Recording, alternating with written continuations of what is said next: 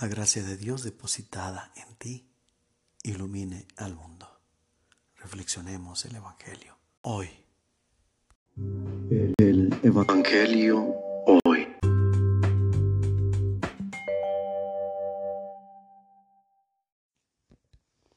Del Santo Evangelio según San Marcos. En aquel tiempo Jesús y sus discípulos llegaron a Bethsaida y enseguida le llevaron a Jesús un ciego y le pedían que lo tocara. Tomándolo de la mano, Jesús lo sacó del pueblo. Le puso saliva en los ojos, le impuso las manos y le preguntó, ¿ves algo? El ciego, empezando a ver, le dijo, veo a la gente como si fueran árboles que caminan. Jesús le volvió a imponer las manos en los ojos y el hombre comenzó a ver perfectamente bien. Estaba curado y veía todo con claridad. Jesús lo mandó a su casa diciéndole, Vete a tu casa y si pasas por el pueblo, no se lo digas a nadie. Palabra del Señor.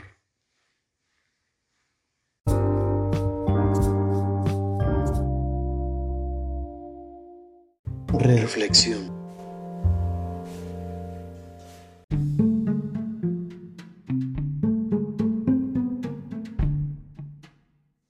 El hecho en este pasaje es una de las pocas, casi casi escasas veces en que vemos la manera de obrar los milagros de Jesús en fases, en procesos.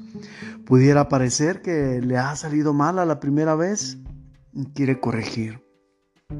Pudiéramos pensar que el autor a través de ello nos quiere presentar un Jesús tan humano como humano y parte de la humanidad es el error. ¿Será posible eso? ¿Será que aquella perfección que acompaña la esencia de Dios hoy se hace ausente, se hace invisible?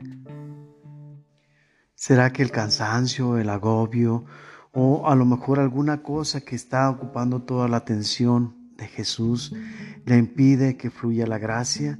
¿Será que de repente se le olvidó el modo de cómo echar a andar esa fuerza divina que hay en él? Pueden ser tantas preguntas y pueden ser tantas las respuestas también. Y podemos redundar mucho en esto, pero lo importante no es ello, sino el hecho de que se logró esa relación de ofrecerse por el bien de los demás. Tal vez que no le haya importado eh, la crítica de que no le salió bien a la primera, lo cual pues definitivamente sale descartado porque según el texto, según lo que recordamos de la narración, se lo llevó aparte. Es decir, no había testigos para ello, solo ellos dos.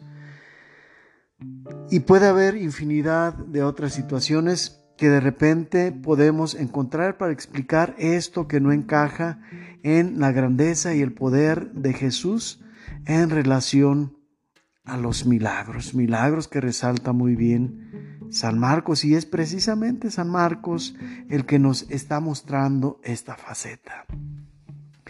Lo importante aquí también es más bien poner la atención que Jesús no nos violenta, Jesús va a nuestro ritmo, Jesús nos conoce, nos,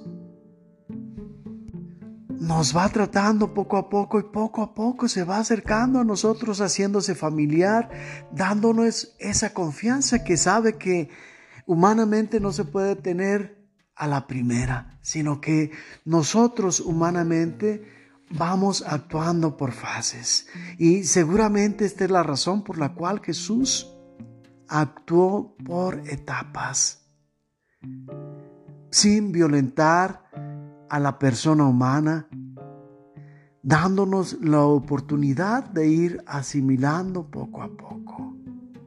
Hemos escuchado mucho la frase, Dios no necesita de nosotros, Dios se basta a sí mismo. Sin embargo, prefiere contar con nosotros.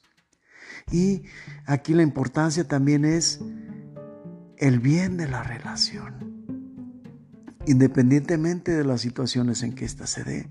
Lo importante es el acercamiento de uno a otro. Hoy tenemos a un Jesús tierno, a un Jesús que no apresura las cosas, un Jesús paciente, un Jesús que sabe esperar.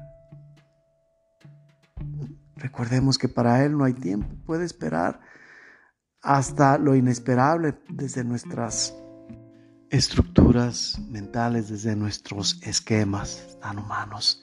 Es un Jesús que se acerca, que a fuego lento está dejando que se fragúen las grandezas que pone en nuestro corazón, que vayamos disfrutando paso a paso aquello que nos va dando, así como se disfruta el amor, sorbo a sorbo, disfrutando en cada pequeño sorbo todo el deleite, todo el gozo que nos da. La gracia es infinita, no se acaba. Sin embargo, es necesario deleitarnos en ella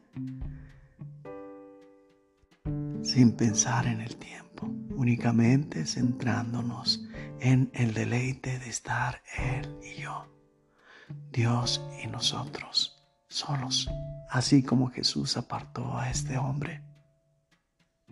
Disfrutar de la grandeza de Dios, pero no tragarla, irla poco a poco, saboreando, analizando.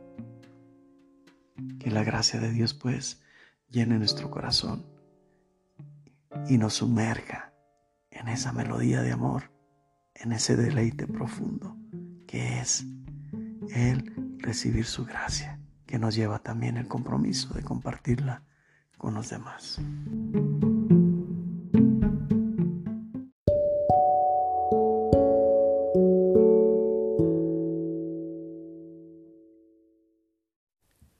Dios te asista con su fuerza y te bendiga en el nombre del Padre, y del Hijo, y del Espíritu Santo.